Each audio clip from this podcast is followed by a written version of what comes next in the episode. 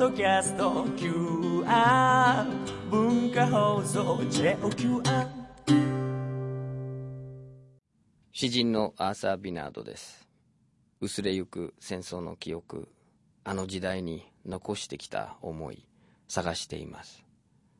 今週は国境にある離島長崎県対馬で戦争を体験した画家の宮良英子さんの話です。韓国との国境に接している島長崎県対馬。東シナ海から日本海へと抜ける入り口に位置するこの島は海上の要所として戦争のたびに翻弄されてきた歴史を持ちます。昭和の初めには長さ18.5メートル。当時としては世界最大の大砲が置かれ対馬自体が海上の大要塞とも言われていました。そんな対馬で宮良英子さんが太平洋戦争を迎えたのは小学校1年生。6歳の時でした。宮良さんどうぞよろしくお願いします。こちらこそ。ありがとうございます。対馬のことを僕あのほとんどこう分かってなくてでどういうふうにそのあの戦争の時代があの対馬で何が起きたかっていうこともちょっとこう初歩的なところも聞かせていただきたいと思うんですけど宮良さんはお生まれは福岡県はい、ですよね。はいでも家族で対馬に、うん父の仕事の関係でねあの、え営林署のうん職員だったもんですからあの営林署ってご存知かしら？あの日本の林業とか。林業が主ですけどね、うん。はいはい。それのまあお役所ですね。はい。えその営林署のの職員だったんで、うんまあ、昔は管理なんて言葉使ってましたけどね。はい。あの、うんまあ、お仕事であの対馬に転勤になったのね。私がもも物心ついた時はあもう対馬なんでまあふるさとって言ったら対馬みたいな感じなんですね、その前のこと知らないから、で本当にあの対馬ってところもう本当にあのふるさとって歌がありますよね。うさぎうさぎおい鹿の山とか、であのあのようなあの条件状況の中にね育ったっていうかであのお家が山の麓にあるしでそばには小川が流れてるしもううんあの要するにさ山野を駆け巡るったらちょっと元気すぎるけど駆け巡れなかったんですけど、もう自然があの遊び仲間っていうか自然の中で育った。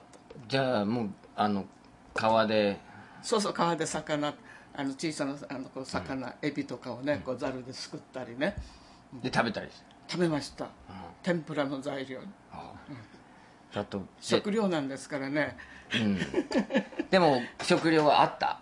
山に入ればとか、うんそんあのそういう豊かな山じゃないから島の山っていうのは。でもねあの秋になると栗が拾える、ああ。うん、それから椎の実が拾えるまた、ん。キノコ取りもできる。とかその春はねいちご。野いちご。うん。そういう。野いちごも取れるし栗も取れるしシイの実も取れるし。ってなんか日本の春夏秋冬がそうそうああるんですよ。対馬。は対馬はそうなんだ。対馬そうです。対馬までは。えあのじゃあこう南の島とは全然全然違う。違うんだ。寒いですよ冬は。限界7のこのあらなんていうか強い風が吹くし冬は雪も降るしただあの積もらないのねし湿度が高いから。積もらないけどみぞれ。冬寒かったですよ。それでね戦争中っていうのはあのこう靴とかもなくてね草履ですからね、下駄か草履で、うん。もう本当に靴下だってねもう何何かの年か履けないぐらい、うん。物がなかったの、何でも配給でしたから。でお父さんの仕事は営林署営林署だからその一応まあ生活はね、守られてはいたんですけど感謝もあったし、ただ感謝がなんか街中で不良がたむろしてるからおばあちゃんあ母がここは嫌って言って山の奥のあの借家に入ったんですね。感謝出たんだ。中国か朝鮮に引っ越されてた方なのね結構大きなお屋敷でしたけど、そこに住む子供を育てる環境としては最高だったと思う、うん。おかげで足が丈夫です。あ遊び。しょっちゅう歩く。うん小さい時から歩きましたから。学校まで、えーい一里はありましたからね、ええ。幼稚園はもっと遠かったです。そうなんだ。じゃあで学校生活であの小学校1年の時にいわゆる大東亜戦争が始まってうん。1年の冬ですね、うんそれで5年の夏に終戦敗戦ですね、うん。うんうん。だからもう戦争中はもうどっぷり対馬どっぷり対馬の。うん。ずーっと対馬のその戦争時代をはいはい。子供としてええ。体験して。もう全部逐一覚えてますよ。不思議に勉強あんまり覚えないけど。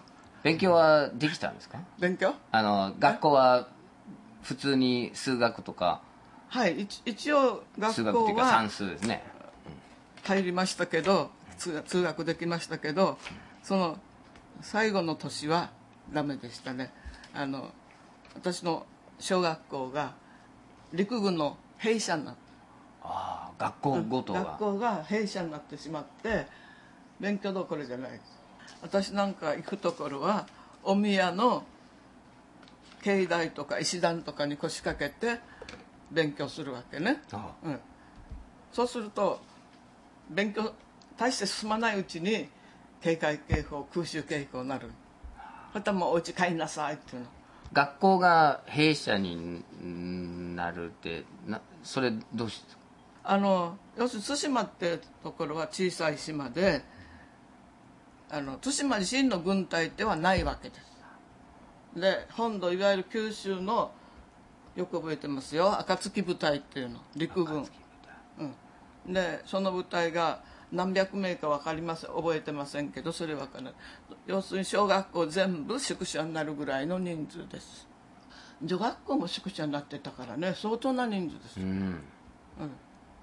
なんていうかな。私が一番今日言いたいのは軍隊の非常さっていうか階級の厳しさっていうか、それを目の前で見てきたのね。うん一つの例を挙げるとねうちはその大きいお屋敷からお屋敷の人があのほんあの中国か朝鮮から帰ってきて私たちは出なきゃいけなくなって、えー家族が多かったから普通のお家ではあダメなんで空き家なんてめったにないでしょ、そしたらねお寺さんがねあの2つ並んでて大きい方のお寺さんは経営してて小さい方の隣のお寺さんは誰も住んでる人経営する人いなかったのね。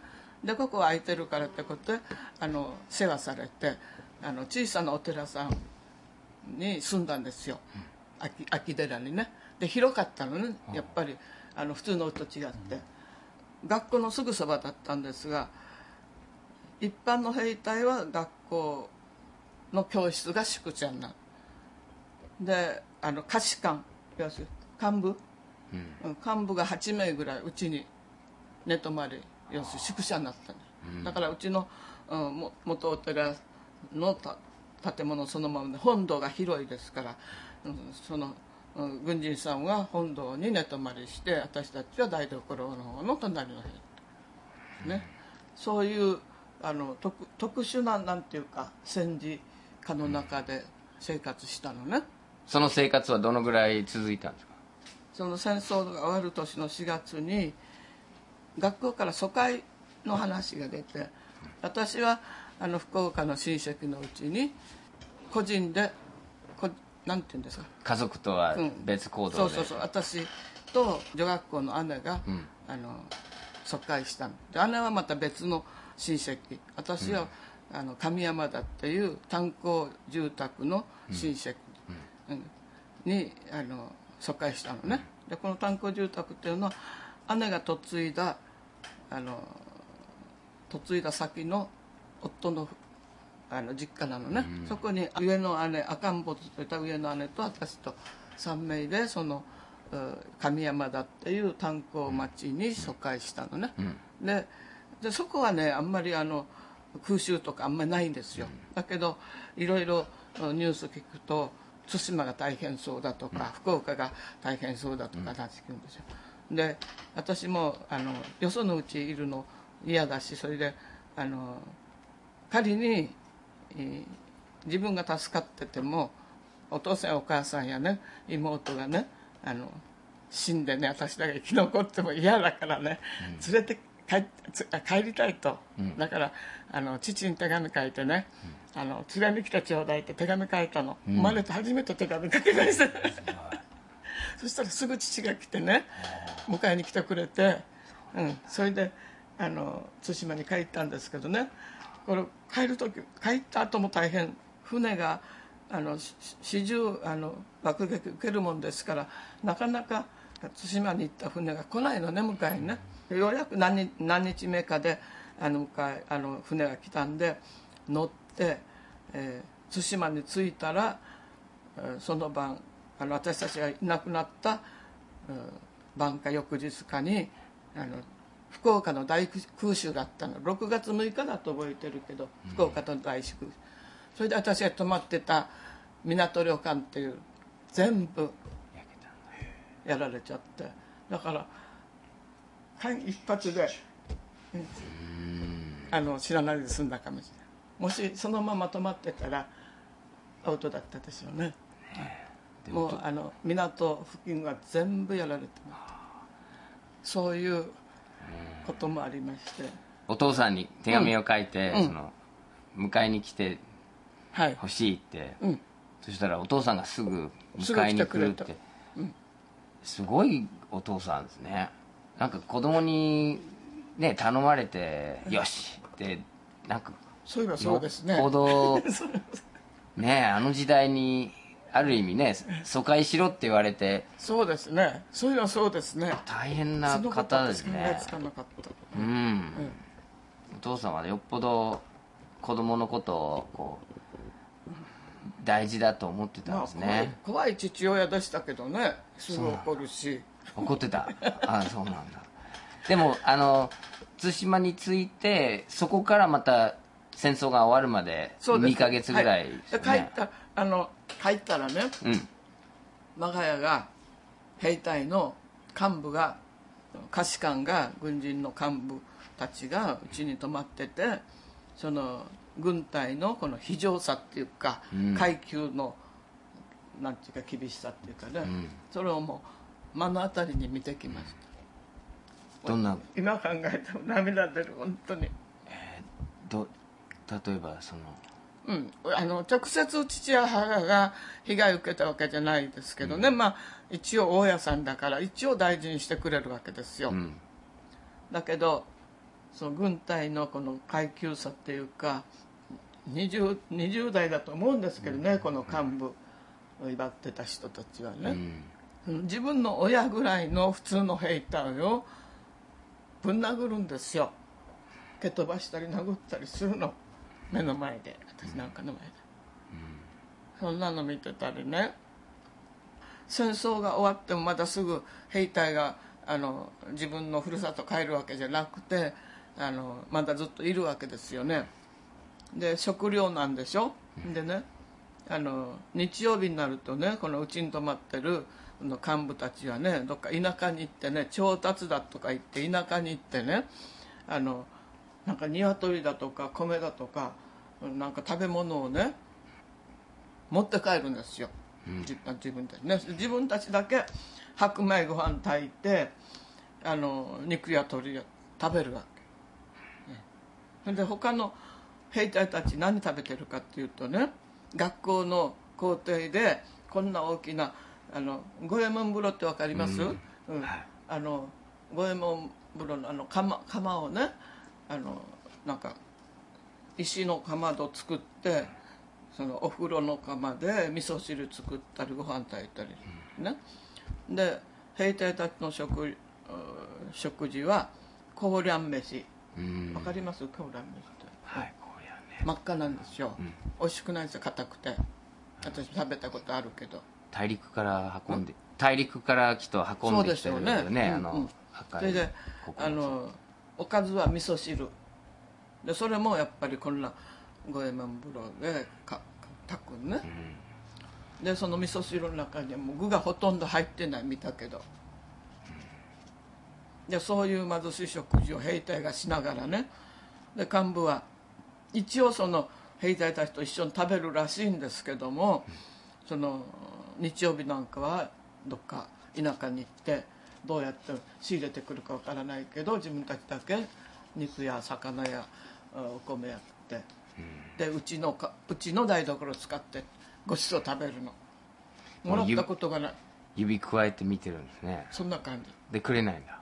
炊事軍曹さんだがあの残ったかまどの焦げたところだけおむすびこれ食べるかって言ってもらったこと一回だけある。一回だけ。なんかその自分たちがごちそうを食べてるってことを知らせたくないんですよね、うん。私は垣間見ちゃったんですよね、うん。そういうぐ軍隊のね、もう嫌なところ、もう最低ですよねこれね、うん。そういうのを見たんで見てきたんでもう克明に覚えてるの。誰があの時何て言ったまで覚えてる。自分の父親ぐらいの下級兵を殴ったり蹴っ飛ばしたりしてるの？を覚えてるの？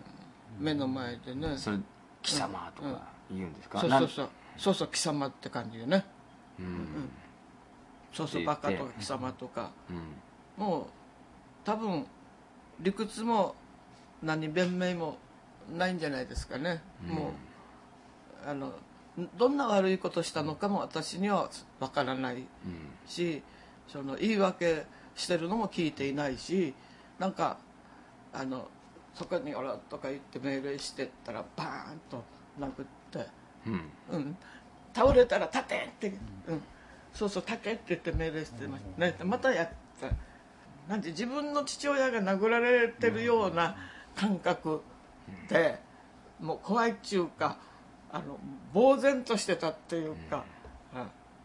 そんな感じですねそれ一回だけ見たんですけどね、そんなそういうことが理由が何であろうとそういうことをしてはならないっていう思いですよね子供はきっとね。うんそんな軍隊がどうこうじゃなくて。だからね悪いことしたかしないかよりも価値観の気に入らないことやったのか命令違反か何か分かりません。私には全然。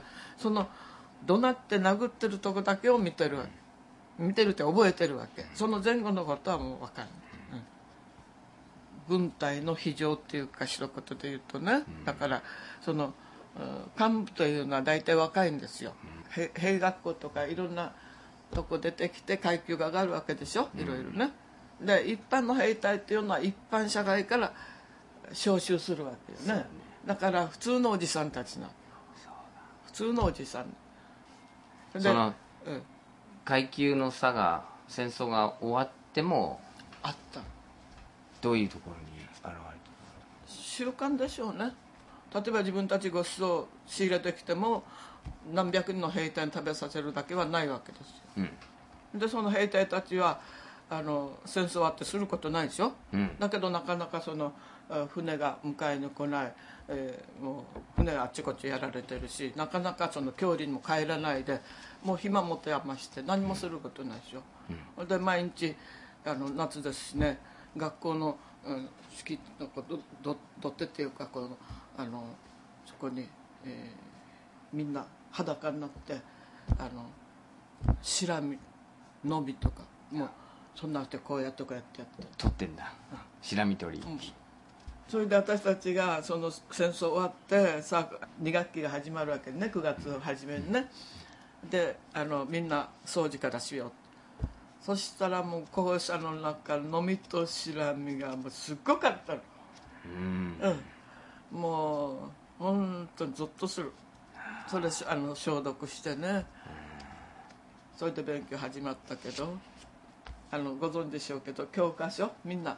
まず黒く塗りつぶすことから始まるわけ。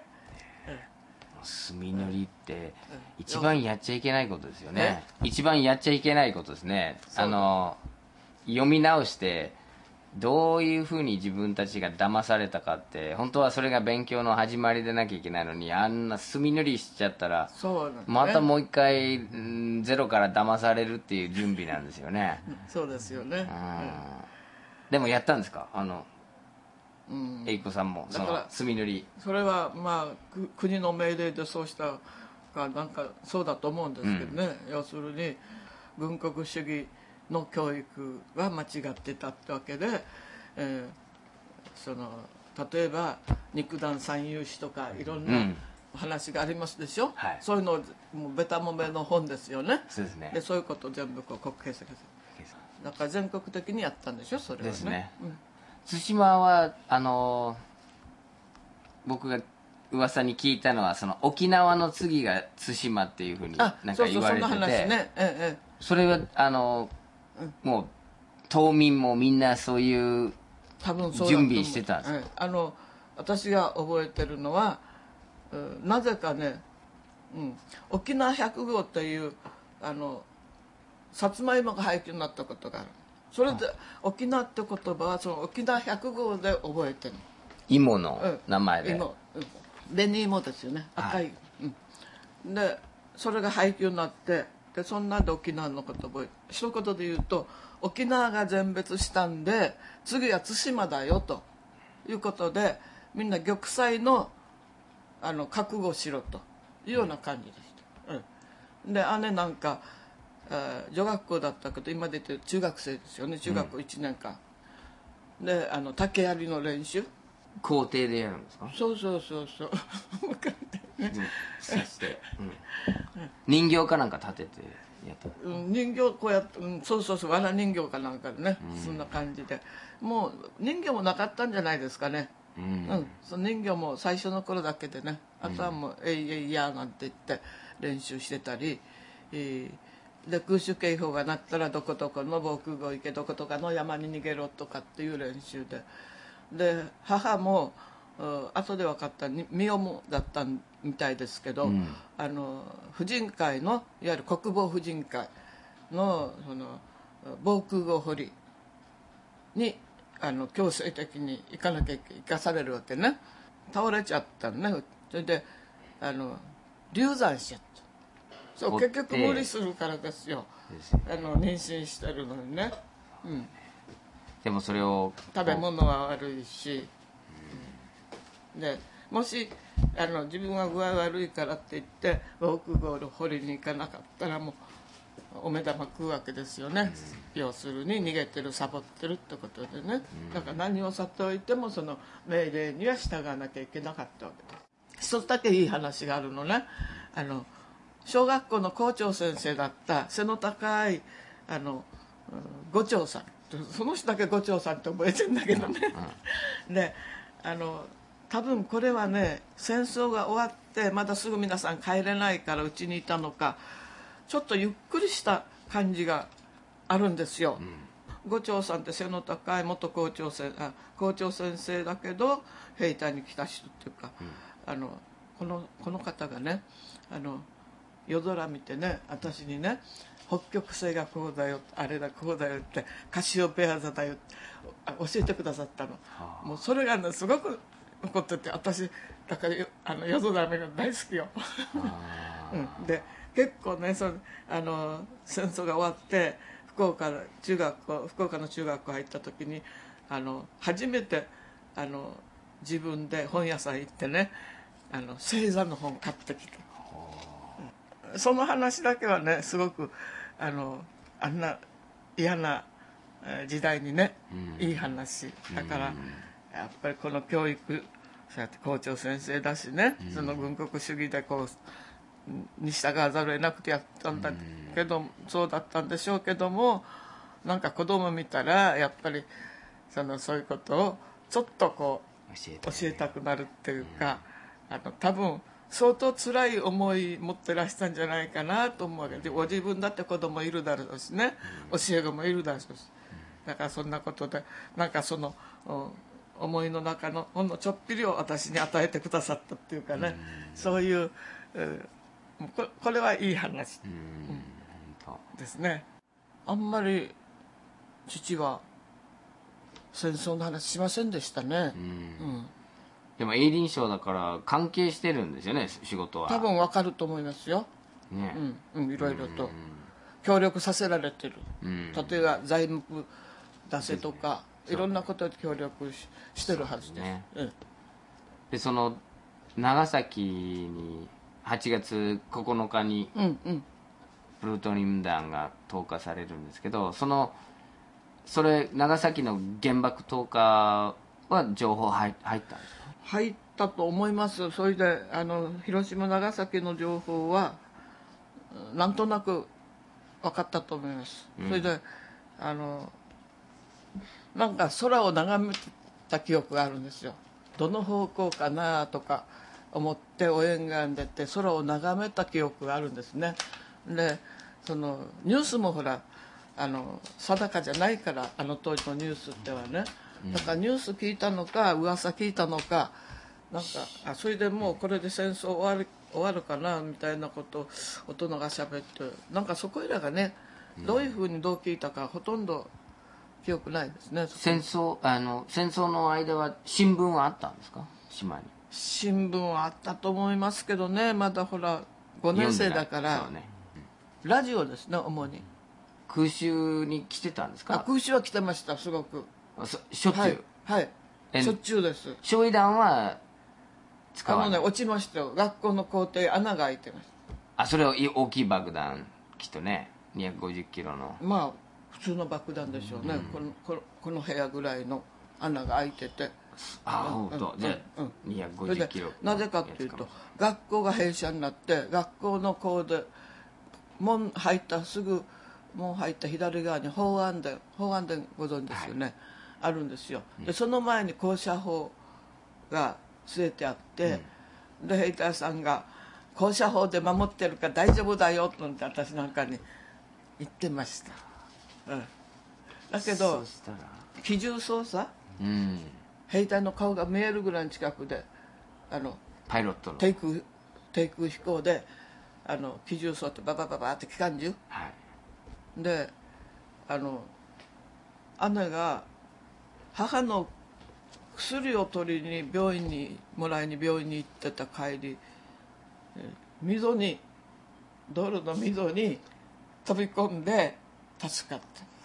いうようなこと言ってましたから、うん、それどドブに入ってそれぐらい、うん、それぐらいあの機銃操作あの頻繁に、うん。うん、だから私なんか外に出ない。自分のその学校のクラスメート同級生とか誰か撃たれたりそういう被害は聞いたことないでで家族もあのこう怪我したりっていうことはなかっないですね。たでもその被害、誰かがやられたとか、うん身近な人にないから覚えてないんですよね、うん。被害がまるでゼロだったってことはないと思うんですけどね、でもあの街がこう本当にこうボーボー燃えちゃうとかそういうことはなかった？そういうことなかったと思います、うん。うんで8月15日まあその漁港放送があのああった日。りありましたね。あの時はみんなで聞いたんですか？うちにいました。聞きました、ラジオで、うんうん。一家で、うん。で何言ってるか私には分からなかった、それで父父が役所からあのあの当時はねお昼ご飯うちに食べ帰るのねお弁当とかないかもう白いご飯なんてないんですから、ん。もう雑炊みたいなものだから、お昼食べ帰るのね、うん。それであ私その前になぜか知らないけど戦争負けたってことが分かったのね。せあの父が帰ってくる前に空襲警報とかなんとかはいはい連連絡する何かあるでしょあのそ外のスピーカーっていうか。スピーカーみたいうんうんなうんうん。放送があるのなんかね。拡声器じゃないけど。そうそうそう、そそんな感じで昼のニュースを聞くようにとかいうことでなんか聞いてた気がするんですよ。で何言ってるかわからないわけですよ。うん。だけどあ役所の人が時々ひ昼うちにあのお茶飲み来たりしよったんで負け負けたよなとかなんか若い男の人が喋ってるのねうち来てね、うん。それで私は戦争に負けたらあの男は殺されて女子供はあのアメリカに連れて行かれて本国連れて行かれて女中にされると、うん。うん。いうような宣伝も受けてましたからね、だから父親が昼ご飯食べに帰ってきた時にお父さんに殺される殺されてって泣いたことが。ええ、もううちのお父さんから殺殺されるんじゃないかって言ってね、まあま泣きましたよそしたら父親が意外と冷静でね。そんなこともないだろうって言ったんですよ。それでええって言ってね。なんかほっといて。お父さんはそういうこと。平成だったんだ、でお母さんがほとんどうろたえなかったのな。うん。覚悟してたのかわからないけどまあ病病後っていうかその流産の後で静かにしてたのか、うん、その玉放送前後の母の姿が思い出すね、父が「そんなこともないだろう」って言って割と平然としてたのがね、ほっとしましたよ、うん。でもじゃあ周りの大人はその戦争まあポツダム宣言受諾っていうその放送に対して周りの大人はあんまり動揺したりいやそれは分かりませんよ。ほとんどもう洗脳されてますよ。でもお父さんとかお母さんは別に泣いたりああがっかりとかそう,、いうことじゃないんですね、うん、それもうなんかある意味じゃ分かってたのかね？この戦争は負けるって。よよく分かりませんけど。うん。うん、なんか冷静でしたね、対馬の生活はいつまで続いたんですか？5年生の夏に敗戦でしょ、で6年中学校対馬の中学校に新しい中学第第1期生です。あの新生中学の。で中学校の1年の半ばで福岡に転勤になった、うん、で福岡はまだあの、まあ、復興してましたけどやっぱり焼け跡がいっぱいあちこち残ってましたね、うん。うん、でその対馬の暮らしもはあの大変さよりもあの自然の中で育った喜びの方があの大きいんですよ、でその戦争間際のそういうあの非日常のねあの悪い印象っていうのはもう一過性として、えー、まあ忘れなんていうか見過ごすっていうかか覚悟していたっていうか、うん、あのまあ歴史の一端だと思って捉えてるけどそんなに辛くはなかった。で戦後のその福岡の暮らしの方があの生活的には非常に厳しかった。うん、うん、本当に。うんあのなんていうかこの貧富の差がバーッと見えてきた。福岡に来たらね。対馬ではそれがあんまりなかった。で福岡に来たらもう貧富の差がものすごいひどかったからね、うん、そういうこれ、まあ、戦後のね戦後の厳しさっていうのは福岡でした、うん、うちなんかもあのまあ営林省の、うん、職員だったからまあ、あのボロ屋でも感謝が与えられたから住むとこはあったけど着るもの食べるものねもう母はあのお花の先生であのお針もやってたから結構着物たくさん持ってたのね、うん、いわゆるたけのこ生活。わ、うん、かりますたけのこ生。そうそう要するに今も全部ねお米とかに帰るわけですよ。であの上等の着物いっぱい持っててね。うん、これあのそれで着物一着がねこれぐらいのお米にしかならない。もう5キロ、うん、5キロもないそそそんな感じで一抱え一一袋って感じね。一袋が、あのそんな感じで、ね、着物着物、上等の着物が一袋の米に、ね、いわゆるたけのこ生活ですね。うん。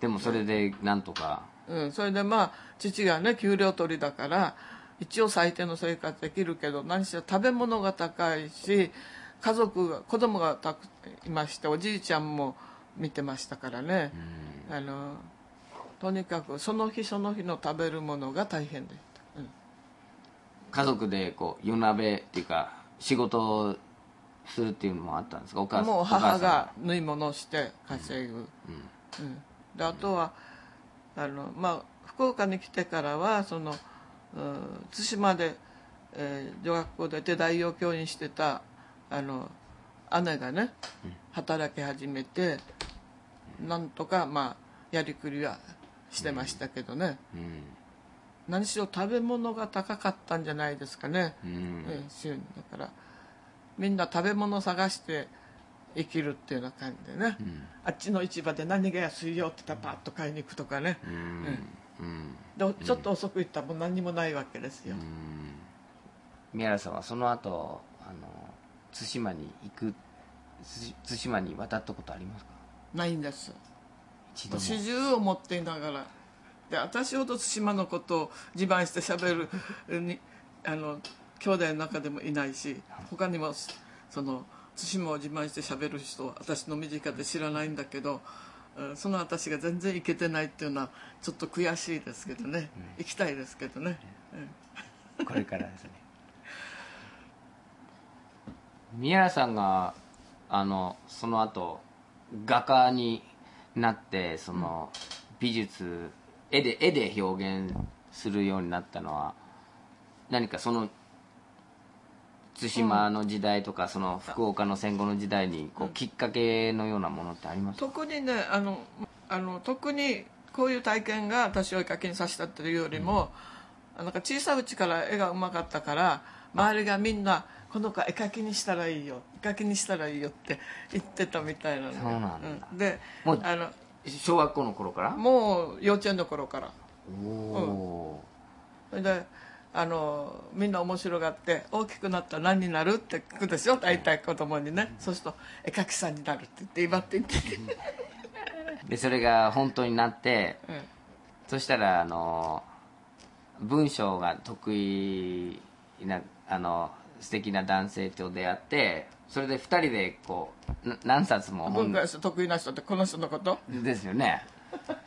文章が得意だったかどうか知りませんよ。いやいやここ素敵以上ですよ。素敵以上はいそうですね。いやあのねやっぱりあのもう彼知った頃は私はあのう何社会変革の運動のあのな一番後ろについてましたから、うん。うん、だからそのそのことでなんか意気投合したと思う。ん。です、うん。ううん。んその社会をどういうふそううに変えよう、うん変えよう。あのどういうことを目指すか、で2人でこう絵と文章のその絵本の。うんこれはもうずいもう随分あの最近ですよね、うん。沖沖縄に来てからよね。それまではそう沖縄に来てからよね一緒に絵本を文章書いたり絵本出そうとか思いがあってね、はい。この人がいろいろ調査活動するでしょ？う、ん。で戦争マラリアの作品の他にあのコナン丸対馬丸はあの有名ですよね。あの語られている方かもしれない。知らない人もいるんですけどでもコナン丸はね本当にこう歴史から消されたような。そうなんですよ。対馬もうあの犠牲戦って言ったら対馬丸ってことで他のことはほとんどというのは長いこと隠されてたってこともあるしそれ軍が隠蔽してたんですか？そうそうそう日本軍が？うんうん。そう対馬丸の場合は生存者が比較的多くて助けに行った人とかとの話がバーッとこうすぐ広まったでしょ、コナン丸の場合は生存者が少ない上にみんなバラバラだったのえっと噂に聞いてるだけなんですけどあのあ。タイトルはうん「コナン丸と沖縄の少年たち」であの持ってきましょうか。あでもでもいいですよ。あの、後で、はいはい。あのぜひ、うん。そのどういうお話ですか？コナン丸のことはご存知だったんですか？昔から。いや誰も知らないですよ。でね簡単に言うとねほとんどほとんどの人がコナン丸の記憶はないんです、ね。あの戦後のうん生活厳しいからもう過去のことを追追っかけてる暇ないと思うんですが、うん。とにかくあのなんだかな遺族遺族保障の話がこう広まってきて、うん。であのあるあそうだあの名護の大城大城義民さんっていう議員がね今辺野古で頑張ってますけどね彼のところ彼の親戚かな、誰かが自分のあの身内がコナン丸で犠牲になったんだけど遺族保障ももらいたいと、もらえないだろうかって相談に来たらしいのね、はい。それからこの大城義民さんがコナン丸について調べ始めたの、うん。でコナン丸のことはもうほとんどの役所の記録にもないぐらいだったらしい。まあ記録一言ぐらいあるかもしれないけどね、それでコナン丸について調べ始めて大阪商船行ったりいろんなことをして調べたら、いろんなことが出てきて、うん。であのうちの宮原作がちょうどその頃県議会の議員やってましたので大城義民さんがあの協力してほしいということで、いろいろ2人で相談して、あの進めてそれで、まあ、あの結果を言いますけどね発祥って言いますけど、あの RBC の玉木さんという記者がね、もう協力して調べてそしてコナン丸の沈没状態がいろいろ明るみになって遺族が私もそうだ私の子供も殺された言って、犠牲になったって言ってこうかこうどんどん出てきたんですよ、で、まあ、その出てきてからのことはここに一応あの、まあ、物語風だけど書いてますけどね、うん沖縄の子供たちですか？お主に、うん、あのねコナン丸の場合はあの対馬丸が疎開船ってことではっきりしてますね、でコナン丸の場合はねえーあの、まあ、子供が多かったんですけど子供って言ったってあの要するに中学生、えー女学生、要す割とた高い年齢の子供たち、であの男の子は大体海軍兵隊志願まあ命令ですよね志願ってなってるけど命令ですよね、うん。それでなんか審査試験かなんかあんのかな、資格試験みたいな、それが鹿児島であるんでその試験受けに鹿児島に行くためにコナン丸に乗った。それから、えー軍事工場にあの働きに行くために女学生が乗った。それからマンゴー開拓団。あの、ま満州とか、はい。ああっちの方の、あの開拓団国が募集しますよね、はいで家族中でその満州に行くためにいろんな種類の人が乗ってる。みんなでもある意味その日本のその戦時体制日本のその国家戦略に加わるために若いそうそうそうそうです。中学生男子も女子も。そうそう中学生それから一家で満州に渡る人。そうそうそう。その人たちが乗ってた客乗船ってたわ人数的にはどのぐらいけ500何十名かですねそこ帰ってくね。でコナン丸はいつ撃沈されたんですか？12月対馬丸の前です。1944年。43年。43年だと思う1943年。20で沈没したのは20日。21日。あ。568名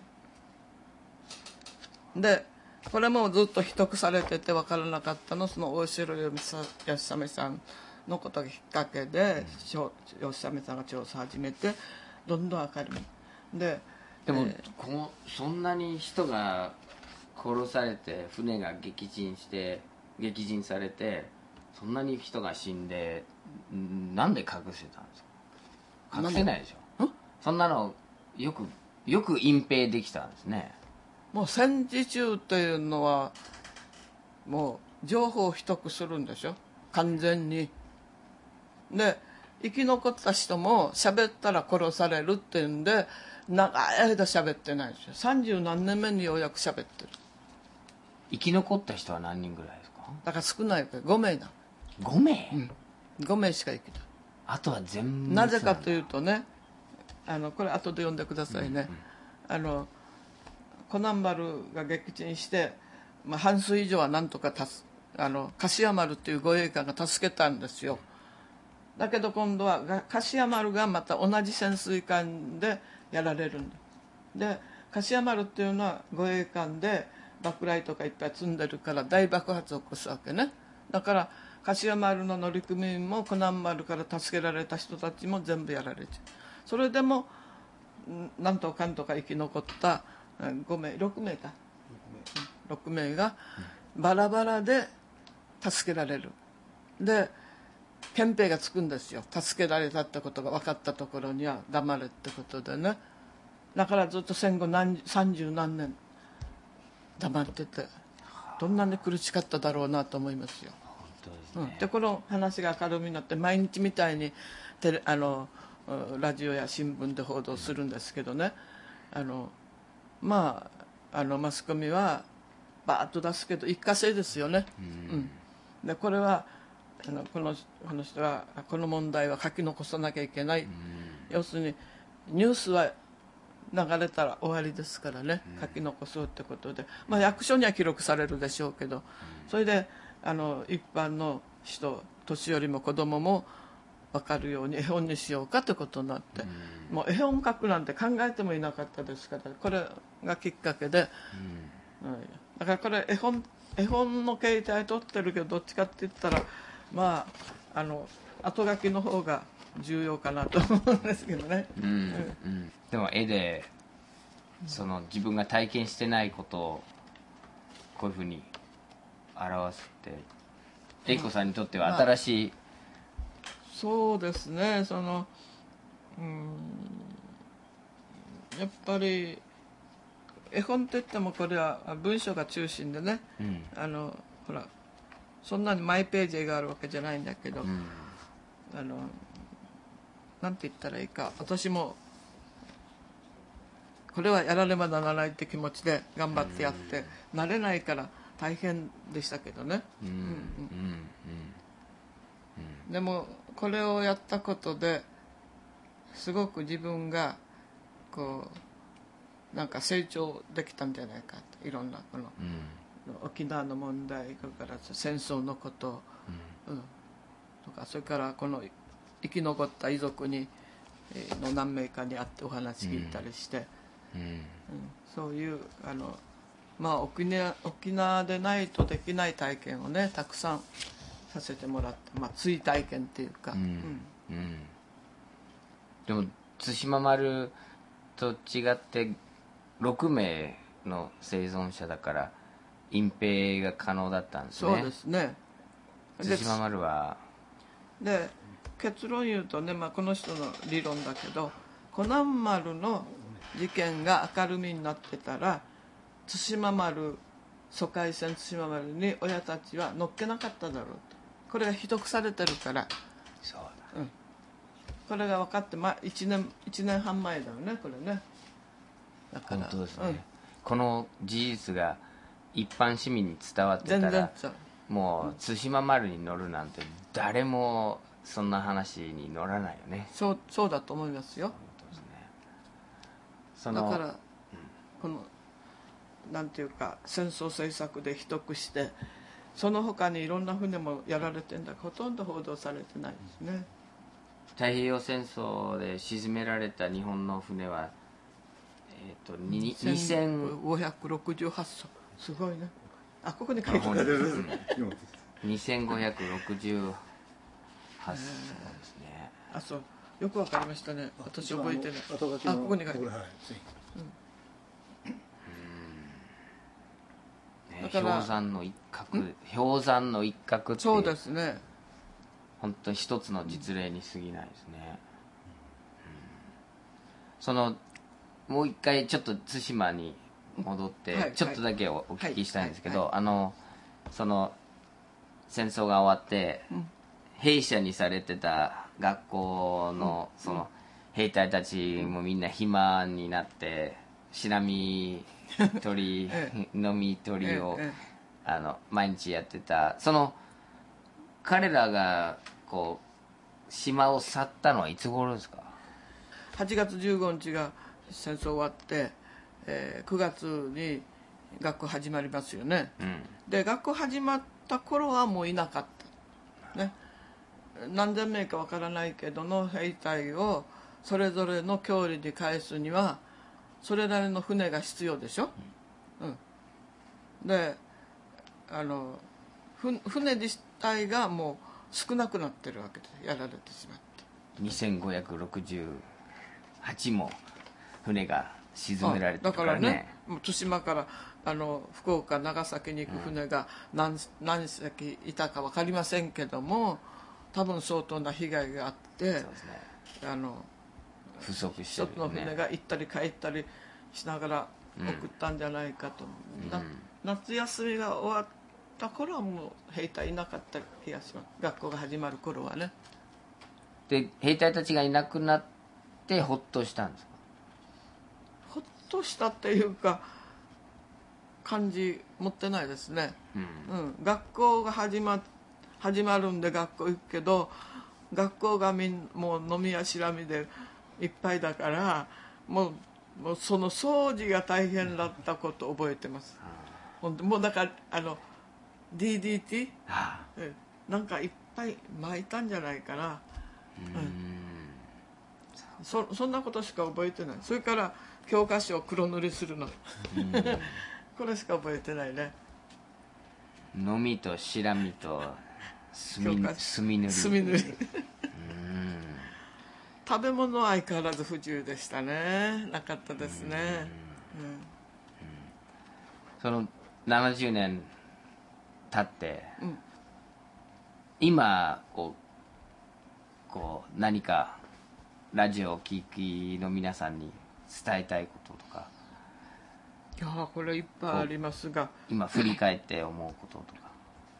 こう戦争の話っていうのは暗いし話すとまたかみたいな感じを若い子たちが持つと思うんですよね、だけどあの、まあ、今の戦争はもうもっともっと大きくてもっと短時間に結論出すような戦争だと思うんで、もっと残まあ、酷、戦戦争っていうのは今もう世界中であっちこっちいろいろありますけどね、絶対に起こしちゃいけないやっちゃいけない加担しちゃいけないと。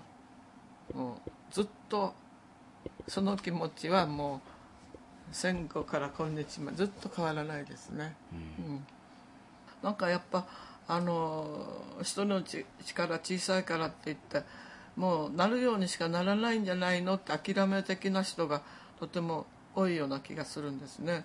だけど、まあ、沖縄の場合は目の前にやっぱり普天間辺野古問題与那国のうん自衛隊基地問題いろんなことが起きてますからあの知らないでやと通されないと思うんですね、私に関係ないなんて言っておれないぐらい身近に戦争があると思うんです、だからあのなんかもうなるようにしかならんさっていう人がいるんだけどそれだったらもう本当に諦めの人生だからね。やっぱあの気が付いた人からあの広げていってやっぱ戦争政策に反対していかなきゃいけないと思う。沖縄の問題があの今までずっと沖縄問題沖縄だけの問題みたいにあの賠償化されてましたよね、だけど今沖縄問題は全国の問題だってことがに広がりが出てきてると思うんです、そういう意味ではあの頑張れば加速度的に進むんじゃないかなと、特に辺野古の問題で例えばあの本土のあちこちから一粒たりとも渡すまいっていうあの、辺野古に埋め立てするための砂を一粒も渡さないという運動が起きてますよね。これすごいと思うんですよ。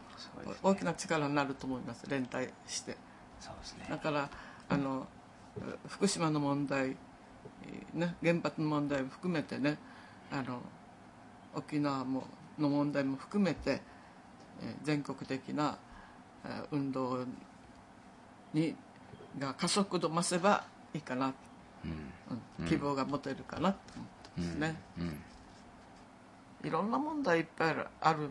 例えば原発の問題でも、うん、いろいろあるわけでそのことに国民がそのお任せ政府にお任せしちゃいけないってことに早く気が付くべきだし気が付いたところから運動が始まってると思うんですよね、原発問題にしてもね、うん自然災害だってこれはあの人災ですよね、うん。半分以上はね、あそういう意味じゃマスコミさんのお力大きいですよね。やっぱねなんかテレビラジオで聞いたって言ったらバッとこうもう確信持ってみんな言うから。そうですね、うん。だからそういう意味じゃもう力大きい。よろしくお願いします。ご苦労さまそうですね。ララジオのうん？ラジオの力はちょっと小さいけどね。あそうねでも今ねでもねうんでも、でもあの沖縄はラジオのあの車乗る人多いんで、ね、よくラジオ車でラジオ聞くでしょ、うん。あじゃあこれおあの沖縄でも放送されるので、もしかしたらって。あそうですか。あの聞いてあの宮原さんに「聞いたよ」ってもしかしたら誰か言ってくくださる方はいるかもしれないですね。どうもありがとうございました。沖沖縄の悪口はなかったから。大丈夫です。全然沖縄の悪口は出てこなかったですうん、もう韓国は日本の領土みたいな感じで。そういえば父がその営林署の仕事してる時に時々韓国にあの出張してましたよ。うん、で兄も韓国の水源高等農林学校？あそこに行ってたの。うん。それで卒業しない家にも卒業したことになって兵隊に行って。うん。行ってっていうか取られてっていうか、で戦後になってもなかなか帰ってこないんでうちの父は岸壁の母じゃないけど岸壁の父やってました。えー、どこの対馬対馬の港に父が毎日。あのあの頃はその兵隊がどっから帰ってくるっていうの情報は全然こうだったでしょ？だからなんか毎日あの浜辺？浜辺っていうかあの港に行って待ってたとかって話。後から聞きましたけどね。もしもしやもしやに引かされて。なんかね役所が終わるとね夕方港に行って様子見てたってへえ岸壁の父だ。岸壁ので帰ってきたんですか？でえーっと1年半後に帰ってきま1年す、うん、で何も言わないんですよね。どこで何してたって、うん、その兄がつい最近亡くなりましたけどね。89歳。とうとうその話その体験は聞かなかった。で、えー一言だけ。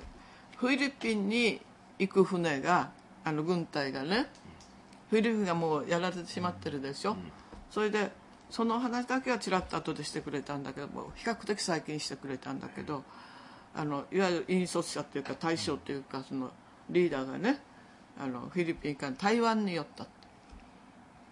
台湾によって台湾でどういう暮らししてたか兄が一言も喋らんわけそれで帰ってきたらマラリアが発病して、まマラリアになってだいぶ苦しいんだけどまあ大丈夫元気になったんですけどね、うん。で台湾でえその帰ってきた時のお土産がねもう木の実木のもう本当に何もないリック小さいリックしとってね。でこんなね砂糖の塊みたいな羊羹2本持って帰ったの。で自分たちで作ったんです。だから1年もいたんでサトウキビ栽培を自分たちでしたのかうん。台湾の人に分けてもらったのか分かりませんけれどもとにかくこんな大きなねもう砂糖の塊みたいな羊羹2本。うん。もうそんな羊羹なんか食べたことなかったからねもう美味しくて美味しくて、黒砂糖の。うんうんそんな記憶があってだから台湾の人とうまく仲良くやったのか逆に日本兵隊が台湾人を脅して何か取り上げたのかそのあたり何にも分かりません、で聞聞いてもなんか、うん、兄はあんまりその兵隊の話をしたがらないから。でこっちももうあのずっと離れてますからね。しょっちゅう一緒にいるわけじゃないから。それ以上聞くチャンスなくしてしまってね、そうねサクさんと同じところでお兄様がせ終戦を迎えたっていうか。まあそういうことになるね。ねうん。台湾人は朝鮮人よりも日本に友好的だと。いうこと言われますよ。台湾人は朝鮮人。よりも日本に友好的だと。両方ともし植民地でいじめられていたのにと。でこれはね本当の意味での友好的な話じゃないんですよ。戦後ね。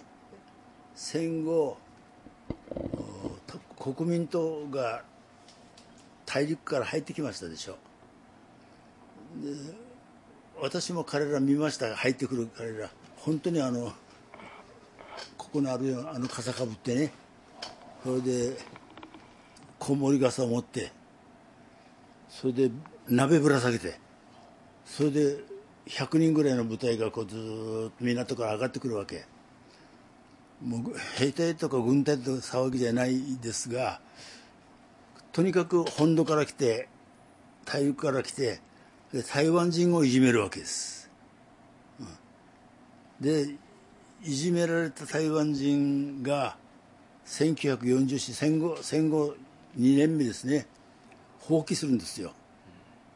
あるばあさんがね闇タバコを売っていたらその国民党の兵隊がそれ叩いてくあの出しでそれを見ていた群衆がもう耐えきれなくなってみんなで放棄して、うん。そしたらね国民党の兵隊が動員されてね蒋介石がもう来てましたから台湾に。動員されて何万人って殺されたんですよ。3日3晩で。日本に対する恨みはいっぱいあるけれどもその時の何万人って殺された時までのあの、ね、大陸に対する恨みが台湾強いもんだからそれが日本に対する恨みを帳消しにしちゃってだからあのあれですよ。台湾人はなんとなく日本が上等だ日本が上等だって言ってるけど本当はこの人たちの親の時代には日本からみんないじめられたんだから、うん、私私まで殴られましたからね。こ台湾人の生徒をカバーしたら「宮原お前生意気だ」とか言ってね。学校の裏に持っていかれて。こここが俺の殴られたところだよって言って彼女には ちゃんと言っておきました。そういうことです。あのその辺もよくねよくあの全体をこう掌握しながら考えないとなんとなく台湾は植民地あんまりひどいことしなかったのかななんていうようなふうに考えがちだけど全然違いますよ。いろんな方々の戦争体験を聞かせていただいて戦争の時にいかに大変だったか生き残る確率も含めていかにみんなが修羅場を乗り越えてきたかっていうことを繰り返し実感させていただいてるんですけど宮原英子さんの話を聞いて戦争の時の大変さ以上に戦争が終わって家族で福岡に引っ越してその後の生活の大変さタケノコ生活とおっしゃってたんですけどその時代の家族の苦しみ生活のそのギリギリのところでどうやって生き残るかっていうそういうところがとても印象的だったんですね。ついなんか戦争が終わったら全てが良くなったっていうふうにその時代を体験してないものが錯覚してしまうんですけどある人にとってはもう戦争が終わった後の方がずっと苦しかったっていうことも常に頭に入れてあの時代を追体験しなければいけないなと思いました。宮原さんはその後画家になってでスケールの大きい美しい絵をたくさん生み出してきたんですけどミラーさんの作品は人物が中心になっていて決してその偉そうに貴族の絵画のようには描かないんですけれどもでも宮原さんが描く人物は一人一人が力強い存在感があって一人一人がこう尊厳を持って絵の中に立って私たちを見返している。そういう作品です。一人一人の人間が尊厳を持って生きていくっていう多分宮原さんの思いが今回聞かせていただいた体験から生まれてきたのではないかっていうふうに思いました。来週は1945年8月6日。あの日広島に落とされた原子爆弾によって被爆した大岩康平さんの話です。お相手はアーサー・ビナードでした。